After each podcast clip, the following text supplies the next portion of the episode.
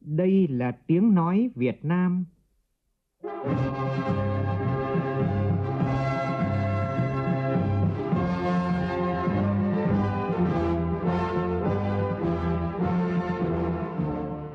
Đây là tiếng nói Việt Nam, phát thanh từ Hà Nội, thủ đô nước Cộng hòa xã hội chủ nghĩa Việt Nam.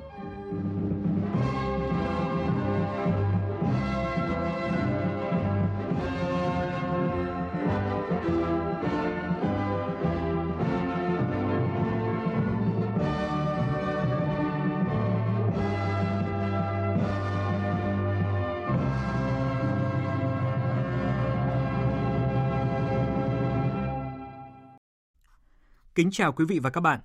Mời quý vị và các bạn nghe chương trình Thời sự sáng của Đài Tiếng Nói Việt Nam. Hôm nay là thứ ba, ngày 1 tháng 9, tức ngày 14 tháng 7 năm canh tí. Chương trình có những nội dung chính sau đây.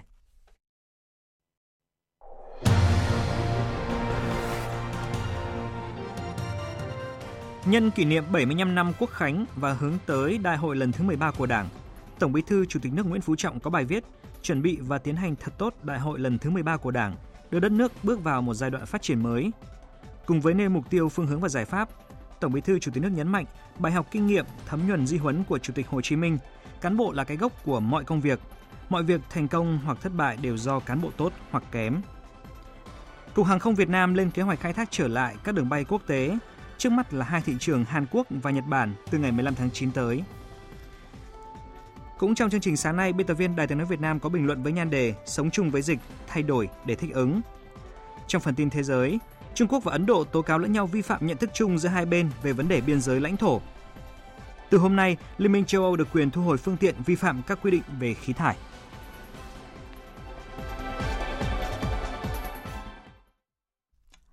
Bây giờ là nội dung chi tiết.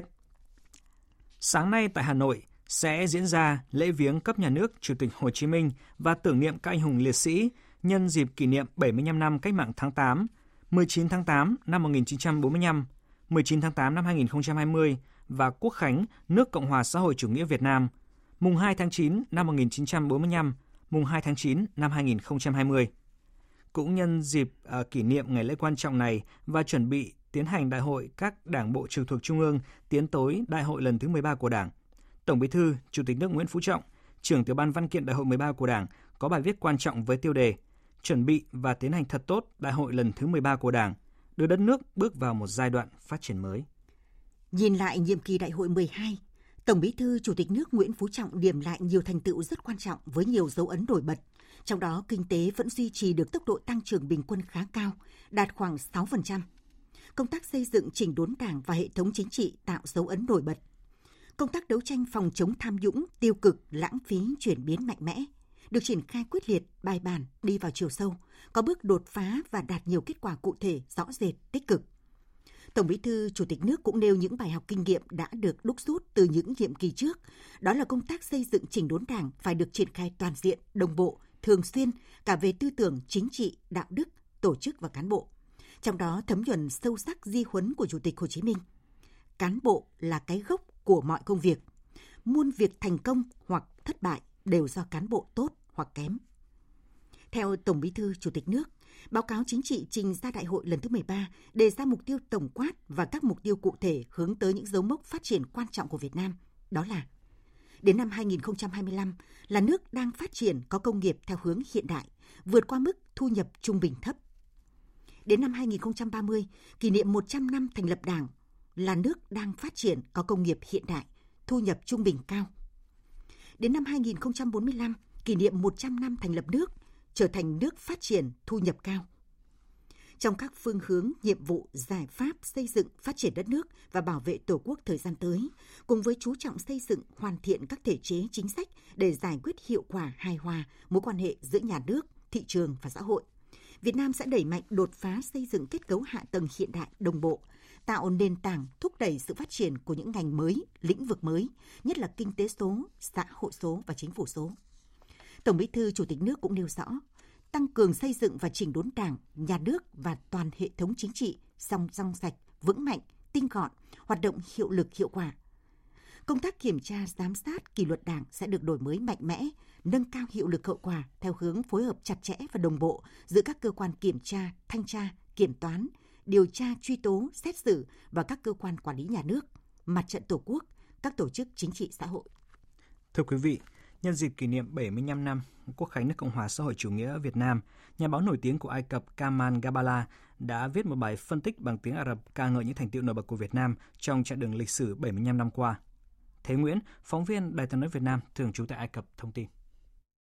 Trên chuyên mục sự kiện và bình luận của báo điện tử Al Ahram, tờ báo điện tử uy tín bậc nhất của Ai Cập, số ra ngày 31 tháng 8, nhà báo Kamal Kabala đã đăng bài những thành công lớn của Việt Nam trong ngày lễ Kim Cương, kỷ niệm 75 năm ngày Quốc khánh.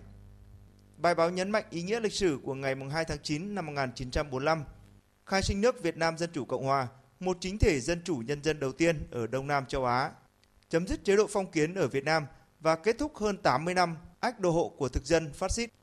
Đảng Cộng sản Việt Nam đã lãnh đạo và lần lượt giành chiến thắng vĩ đại trong các năm 1954 và 1975, đưa Việt Nam trở thành một đất nước hòa bình và thống nhất. Tiếp đó là công cuộc đổi mới, một bước đột phá giúp đất nước thoát khỏi khủng hoảng, giữ vững sự ổn định về chính trị và gặt hái được nhiều thành tựu to lớn về kinh tế, xã hội và đối ngoại. Tác giả bài báo nhấn mạnh, hiện tại Việt Nam đang đóng vai trò ngày càng quan trọng trên bản đồ chính trị và ngoại giao toàn cầu thông qua vai trò chủ tịch của Hiệp hội các nước Đông Nam Á ASEAN và ủy viên không thường trực tại Hội đồng Bảo an Liên Hợp Quốc cũng như sự đóng góp của lực lượng gìn giữ hòa bình của Việt Nam.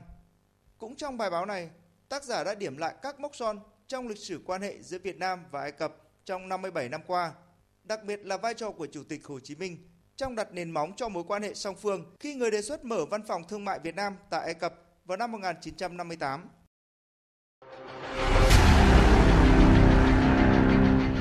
Đẩy lùi Covid-19, bảo vệ mình là bảo vệ cộng đồng.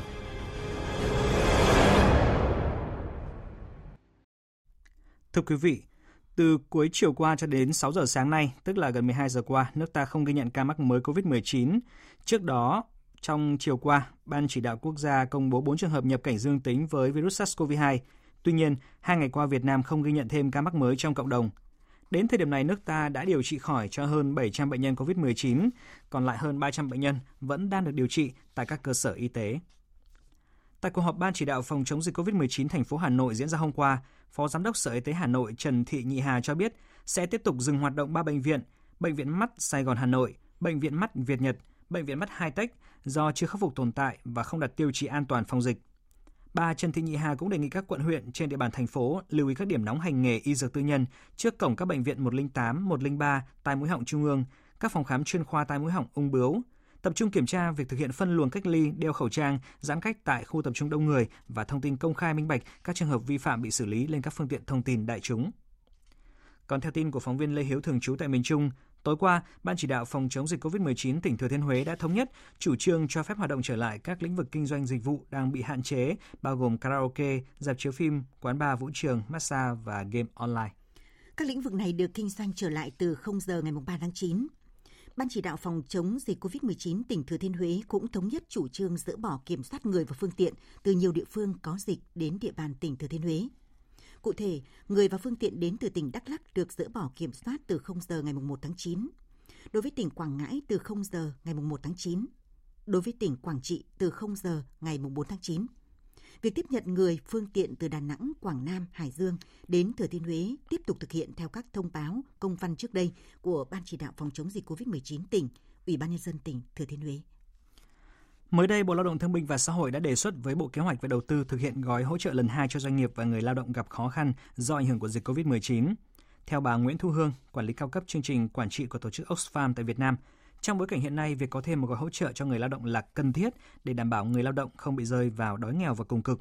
Tuy nhiên, bà Nguyễn Thu Hương cũng cho rằng việc xây dựng và triển khai gói hỗ trợ lần 2 cần dựa trên kết quả và bài học kinh nghiệm từ việc triển khai gói hỗ trợ 62.000 tỷ, cũng như là quyết định số 15/2020 của Thủ tướng về việc thực hiện các chính sách hỗ trợ cho người dân gặp khó khăn do đại dịch.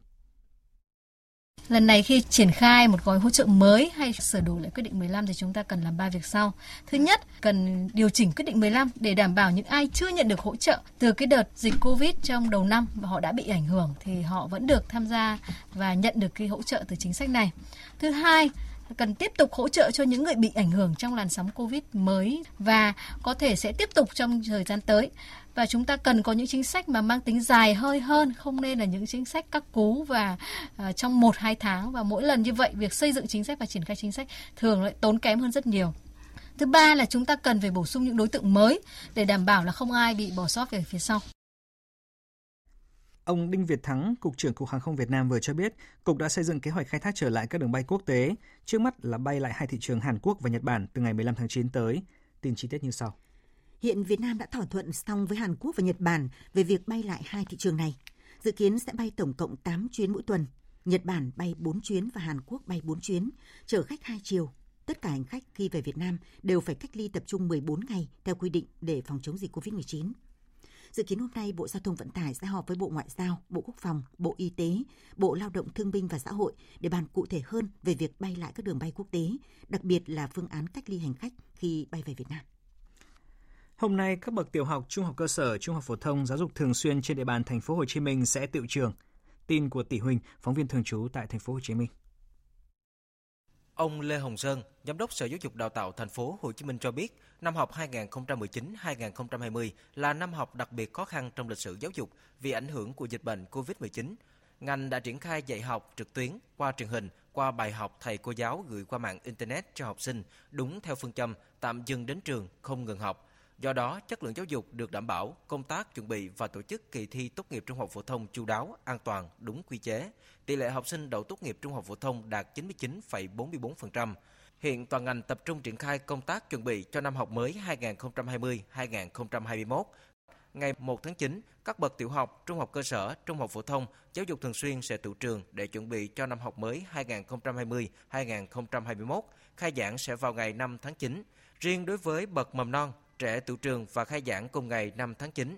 Để đảm bảo an toàn cho ngày tự trường trong mùa dịch COVID-19, ông Lê Hồng Sơn yêu cầu toàn bộ nhà trường là phải làm trước cái công việc lau chùi dọn dẹp vệ sinh phun xuất khử khuẩn để đảm bảo cái môi trường sạch ở các cái phòng học cho các cháu tiếp tục thực hiện cái đội ngũ nhân viên y tế trường học, giáo viên chủ nhiệm, các cái lực lượng khác đoàn thể trong nhà trường rà soát những cái thiết bị mà đã có sẵn ở nhà trường, ví dụ như là đo thân nhiệt, dụng cụ vệ sinh tay. Theo đại diện Cục Bảo vệ Thực vật thuộc Bộ Nông nghiệp và Phát triển Nông thôn, dự kiến ngày mai, chuyên gia của cơ quan kiểm dịch động thực vật Hoa Kỳ thuộc Bộ Nông nghiệp Mỹ sẽ đến Việt Nam để thực hiện việc kiểm dịch thực vật xuất khẩu trái cây Việt Nam sang quốc gia này. Trước khi thực hiện công việc kiểm dịch, chuyên gia này cũng sẽ phải thực hiện phòng chống dịch COVID-19 theo quy định và sau khi hết cách ly, chuyên gia sẽ bay vào thành phố Hồ Chí Minh để thực hiện kiểm dịch trái cây như trước đây. Trong 6 tháng qua, Việt Nam đã xuất khẩu được hơn 3.000 tấn trái cây sang thị trường Hoa Kỳ, tăng nhẹ so với cùng kỳ năm ngoái. Trong những tháng cuối năm sẽ vào cao điểm thu hoạch các sản phẩm trái cây xuất khẩu sang thị trường này. Do đó, kỳ vọng xuất khẩu trái cây sang Hoa Kỳ năm nay sẽ có sự tăng trưởng tốt. Và từ đầu năm đến nay, diễn biến thời tiết khá phức tạp khiến cho sản xuất nông nghiệp ở vùng đồng bằng sông Cửu Long gặp nhiều khó khăn. Tuy nhiên, nhờ chủ động các phương án ứng phó phù hợp nên phần lớn các tỉnh thành trong vùng đã thành công với vụ lúa đông xuân và hiện đang thu hoạch vụ hè thu 2020 trong niềm vui trúng mùa được giá. Ghi nhận của Tấn Phong, phóng viên Đài tiếng nói Việt Nam tại đồng bằng sông kiều Long.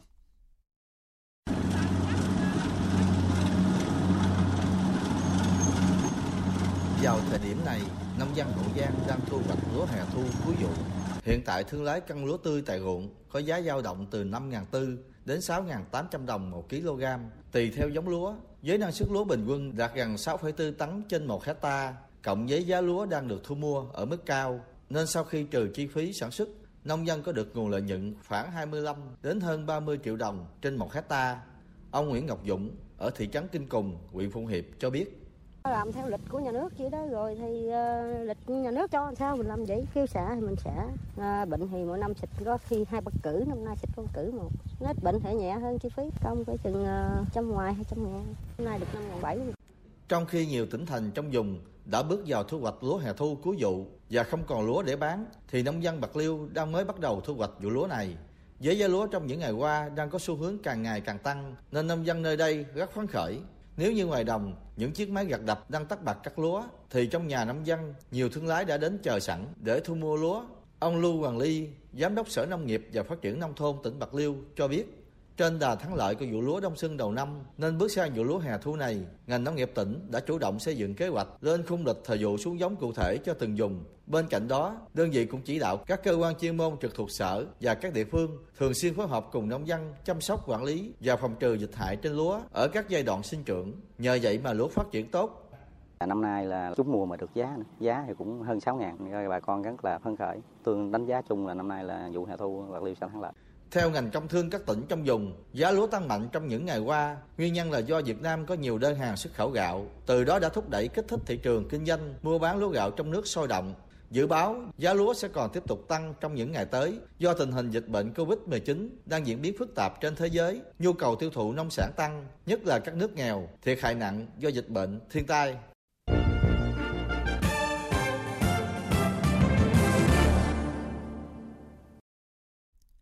Xin chuyển sang phần tin thế giới.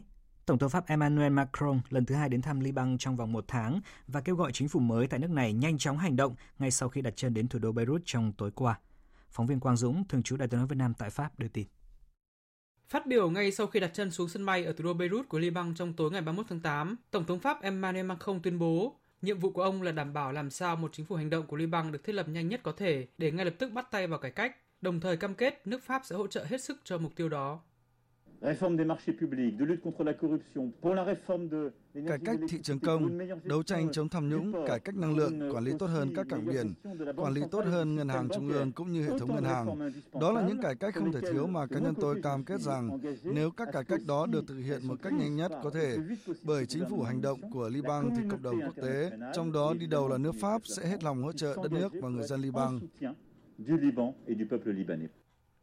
Trước đó, ít giờ trước khi ông Macron đến Liban, các đảng phái chính trị tại nước này đã đạt được thỏa thuận đưa nhà ngoại giao Mustafa Adib, hiện đang giữ chức đại sứ Liban tại Đức, lên làm thủ tướng Liban. Tổng thống Pháp Macron được xem là đóng vai trò trung gian quan trọng trong việc đạt được thỏa thuận này. Chuyến đi đến Liban lần này cũng là lần thứ hai Tổng thống Pháp Emmanuel Macron đặt chân đến Liban trong vòng chưa đầy một tháng.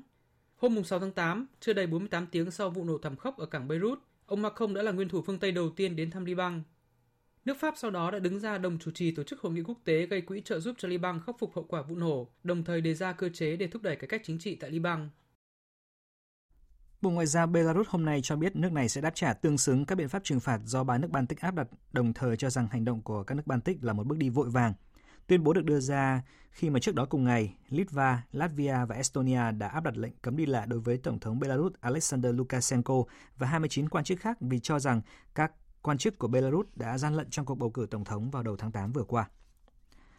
Hôm qua, Ấn Độ vừa lên tiếng cáo buộc Trung Quốc vi phạm sự đồng thuận về biên giới mà hai bên đạt được trong các cuộc hòa đàm gần đây. Giới chức Ấn Độ cho biết binh sĩ Trung Quốc đã tiến hành việc di chuyển quân sự đầy khiêu khích nhằm làm thay đổi hiện trạng ở khu vực Ladakh, nơi đang xảy ra tranh chấp giữa hai bên. Và sau tố cáo của phía Ấn Độ, người phát ngôn chiến khu miền Tây của quân đội Trung Quốc khẳng định Ấn Độ mới là bên vi phạm nhận thức chung giữa hai bên. Tin của phóng viên Đài tiếng nói Việt Nam thường trú tại Bắc Kinh, Trung Quốc. Người phát ngôn Trương Thủy Lợi thuộc chiến khu miền Tây của quân đội Trung Quốc khẳng định quân đội Ấn Độ đã vi phạm nhận thức chung đạt được giữa lãnh đạo hai bên, cố tình xâm phạm lãnh thổ của nước này, tạo ra căng thẳng tại khu vực biên giới. Trung Quốc yêu cầu Ấn Độ rút quân khỏi khu vực vi phạm, thực hiện nghiêm túc nhận thức chung giữa hai bên, không để căng thẳng leo thang. Về phần mình, quân đội Trung Quốc cũng sẽ tiếp tục theo dõi chặt chẽ diễn biến tình hình và áp dụng mọi biện pháp cần thiết. Trước đó cùng ngày, người phát ngôn lục quân Ấn Độ thông báo quân đội nước này đã ngăn chặn thành công một nỗ lực xâm nhập lãnh thổ Ấn Độ của binh lính Trung Quốc tại khu vực bờ Nam Hồ Ban Gông, đồng thời khẳng định đây là hành động khiêu khích nhằm thay đổi hiện trạng. Căng thẳng giữa Trung Quốc và Ấn Độ kéo dài kể từ tháng 4 đến nay khi hai bên tố cáo lẫn nhau có các động thái cho quân vượt qua đường ranh giới thực tế ở Đông Ladakh.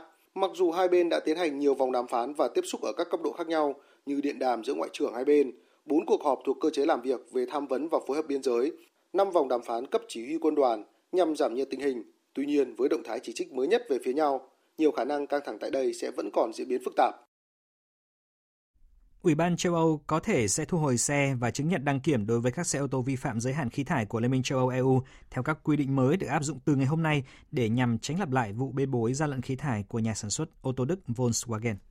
Các quy định này trao cho EC quyền kiểm tra việc tuân thủ đối với xe ô tô, ra lệnh thu hồi trên toàn khối và đưa ra mức phạt lên tới 30.000 euro một đầu xe đối với các nhà sản xuất vi phạm luật của EU về khí thải hoặc tiêu chuẩn an toàn. Trước đây, việc thu hồi phương tiện vi phạm và phạt tiền thuộc quyền của các quốc gia thành viên. EC cho biết hệ thống xử phạt cũ đã không giúp các xe vi phạm được khắc phục nhanh chóng trên phạm vi đủ rộng. Và tiếp ngay sau đây sẽ là một số tin vắn thể thao. Công ty cổ phần bóng đá chuyên nghiệp Việt Nam thông báo V-League 2020 sẽ trở lại vào ngày 26 tháng 9. Trong trước đó 2 tuần, các trận đấu còn lại ở Cúp Quốc gia 2020 sẽ được tiến hành. Và nếu tổ chức Cúp Quốc gia suôn sẻ, V-League sẽ tái khởi động như dự kiến sau hơn một tháng tạm ngưng. Và với tham vọng có thể bảo vệ ngôi vô địch, câu lạc bộ Hà Nội đã trở lại à, rèn luyện trong khoảng 2 tuần qua để giúp các trụ cột duy trì cảm giác chơi bóng. Trong tuần này, Liên đoàn bóng đá châu Á sẽ tiếp tục nhóm họp để quyết định số phận các giải đấu còn lại của năm nay. Trong đó, vòng chung kết U19 châu Á nhiều khả năng sẽ phải hoãn vì dịch COVID-19. Chuyển sang một thông tin thể thao quốc tế đáng chú ý. Ngay đúng ngày khai mạc hôm qua, giải Grand Slam US Open 2020 đón nhận một tin không vui khi mà Benoit Paire đã có kết quả xét nghiệm dương tính với COVID-19. Tuy có thông báo về ca nhiễm COVID-19 đầu tiên, nhưng mà US Open 2020 vẫn sẽ diễn ra bình thường sau cánh cửa đóng kín không khán giả.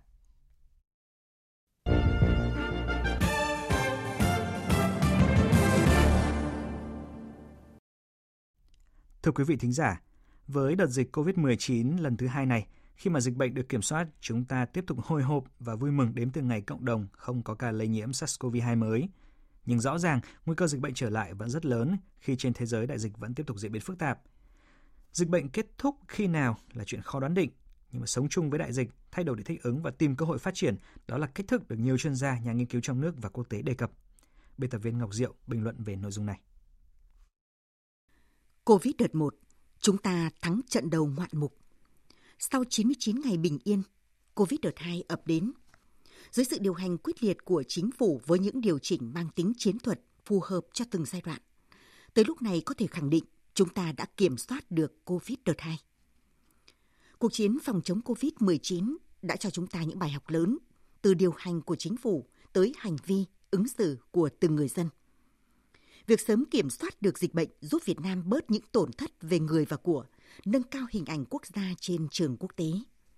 Nhưng với độ mở cao của nền kinh tế, khi kinh tế toàn cầu liêu siêu vì COVID-19, thì kinh tế Việt Nam cũng bắt đầu ngấm sâu tác động của đại dịch này. Nhìn vào con số thống kê 8 tháng năm nay thấy rõ điều đó. Gần 34.300 doanh nghiệp tạm ngừng kinh doanh có thời hạn, tăng 70% so với cùng kỳ năm ngoái – tổng mức bán lẻ và doanh thu dịch vụ giảm nhẹ so với cùng kỳ. Tăng trưởng điện ở mức 1,6%, nằm trong so sánh mức tăng 10 đến 12% của các năm trước đây, cho thấy sản xuất đã giảm mạnh. Du lịch, dịch vụ vận tải, kinh doanh khách sạn, cơ sở lưu trú, nhà hàng, thời trang tiếp tục là những lĩnh vực bị thiệt hại nặng nề. Tổ chức Y tế Thế giới cảnh báo về khả năng dịch còn kéo dài. Để nền kinh tế không bị đóng băng, làm thế nào để vượt qua khó khăn này, tìm cách thay đổi, sống chung, thích ứng để tồn tại và phát triển.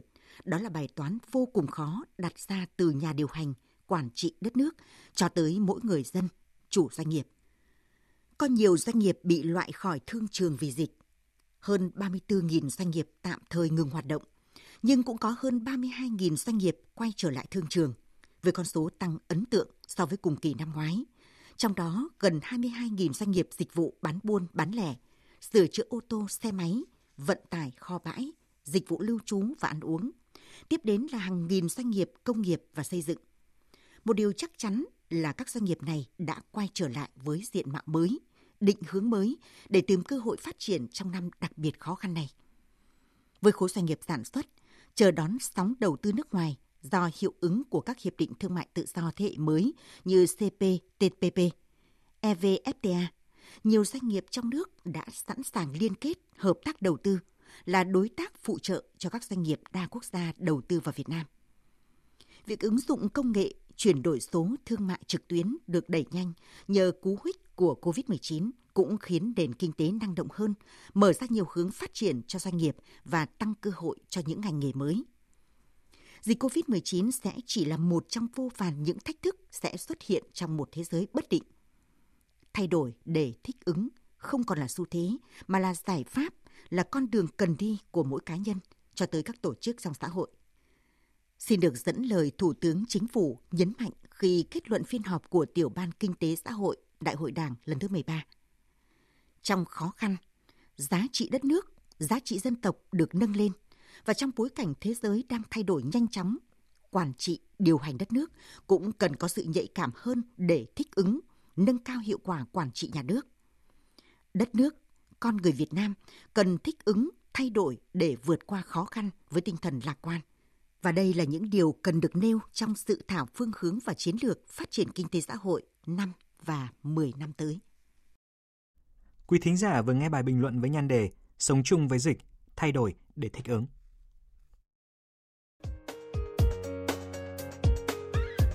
Dự báo thời tiết Phía Tây Bắc Bộ ngày nắng, có nơi có nắng nóng, chiều tối và đêm có mưa rào và rông vài nơi, gió nhẹ. Trong cơn rông có khả năng xảy ra lốc xét và gió giật mạnh, nhiệt độ từ 24 đến 25 độ. Phía Đông Bắc Bộ, khu vực Hà Nội, ngày nắng nóng, chiều tối và đêm có mưa rào và rông vài nơi, gió nhẹ. Trong cơn rông có khả năng xảy ra lốc xét và gió giật mạnh, nhiệt độ từ 26 đến 37 độ. Các tỉnh từ Thanh Hóa đến Thừa Thiên Huế, ngày nắng nóng, chiều tối và đêm có mưa rào và rông vài nơi, gió nhẹ. Trong cơn rông có khả năng xảy ra lốc, xét và gió giật mạnh, nhiệt độ từ 26 đến 37 độ. Các tỉnh từ Thanh Hóa đến Thừa Thiên Huế, ngày nắng nóng, chiều tối và đêm có mưa rào và rông vài nơi, gió nhẹ. Trong cơn rông có khả năng xảy ra lốc xét và gió giật mạnh, nhiệt độ từ 25 đến 37 độ. Các tỉnh ven biển từ Đà Nẵng đến Bình Thuận, ngày nắng, phía Bắc có nơi có nắng nóng, chiều tối và tối có mưa rào và rông rải rác. Gió Tây Nam cấp 2, cấp 3. Trong cơn rông có khả năng xảy ra lốc xét và gió giật mạnh, nhiệt độ từ 25 đến 35 độ.